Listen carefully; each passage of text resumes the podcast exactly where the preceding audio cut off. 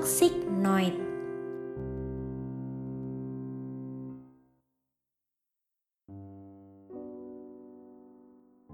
Gak pernah terpikir pada awalnya kalau ternyata semua hal yang kuanggap romantis lama-lama justru menyesakan.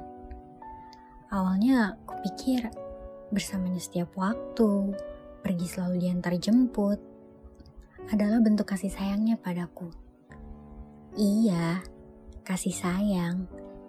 Tapi kasih sayang itu semakin lama semakin menyiksa dan mengekangku.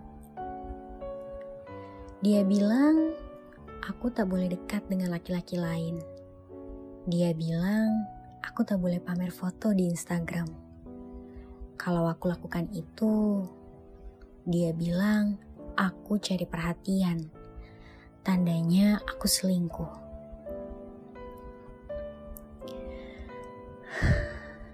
Tiap kali aku coba berpendapat, dia bilang aku pembangkang aku tidak menurut padanya. Bahkan, dia bilang, aku hanya sedang mencari-cari alasan agar bisa lepas darinya. Dia bilang, aku salah. Hubungan ini semakin lama semakin memuakan. Aku sakit, tapi aku lemah.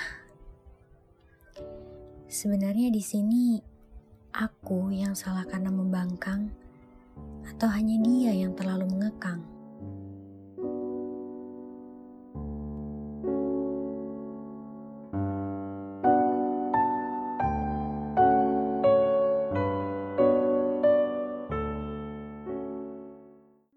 Rupanya, kalau dilihat dari cerita yang udah tadi kita dengar sama-sama, kan toxic relationship itu banyak banyak apanya ya? Banyak macemnya banyak banyak maksudnya halnya tuh yang kayak nggak itu itu aja dan rupanya ada banyak hal yang bisa terjadi dan itu bisa kita kategorikan menjadi sebuah toxic relationship. Dan sebenarnya menurut gue itu nggak cuma kejadian sama cewek aja loh kayak iya nggak sih kayak cowok bisa kena nggak sih digituin sama ceweknya ya sebenarnya kalau misalnya uh, hubungan kan pasti misalnya yang sakit kan bukannya perkara cewek doang kan, pasti cowok juga mengalami. Makanya kalau misalnya kayak gini kasusnya, ya cowok juga pasti bisa juga kayak gitu.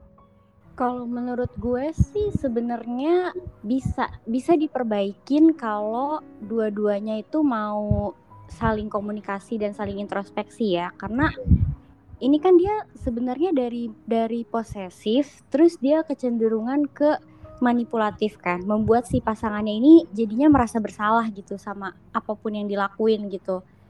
Dan menurut gue kalau misalnya salah satu pasangannya udah merasa itu merugikan banget dan kalau misalnya dia nggak omongin ya hubungannya bakalan stuck di situ-situ aja nggak akan berakhir juga tapi juga nggak bakal membaik juga gitu. Dan itu jadi toxic ya nggak sih iya benar. Malah jadinya toxic. Nah sebenarnya gue juga ada kasus yang hampir sama kayak story yang tadi udah dijelasin sih. Kayak uh, iya punya. Jadi temen gue cuman apa posisinya tuh temen gue cowok yang gue lagi ceritain ini. Jadi kita anggap aja cowoknya itu si A dan si B itu si ceweknya.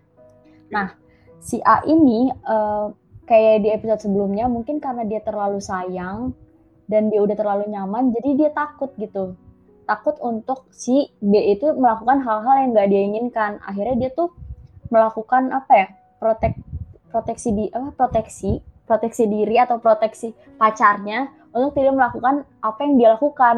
Jadi ya manipulasi. Dia tuh kayak apa ya ngelindungin ceweknya tuh tapi dia melakukan paham gak sih Oke, kayak iya, iya, iya. sok-sok ngejaga tapi sebenarnya dia, dia melakukan hal yang gitu. sama iya betul kayak gitu jadi kayak ini tuh udah udah udah toxic gitu.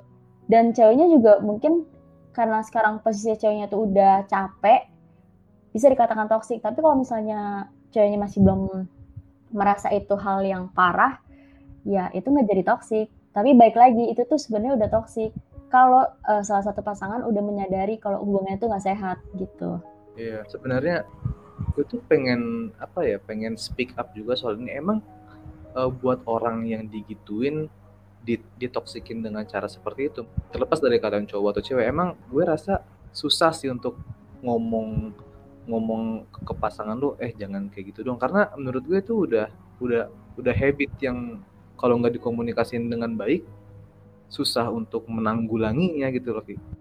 Dan jadi itu uh, salah satu pasangan yang dikasih tahu jadi denial terus akan hal itu ya nggak sih? Iya iya iya. Ya. Bener-bener kalau gue sih kalau gue sih mandangnya ya ini terlepas dari cewek ataupun cowok berarti di satu hubungan itu ada yang emang lebih overpower gitu loh sama hubungan itu yang emang lebih dominan dan megang kendali sama hubungannya makanya dia bisa uh, lebih banyak ngatur atau mungkin dia bisa lebih manipulasi bikin pasangan yang ngerasa bersalah karena dia ngerasa dia itu jauh lebih dominan dan lebih punya kekuatan dari pasangannya gitu.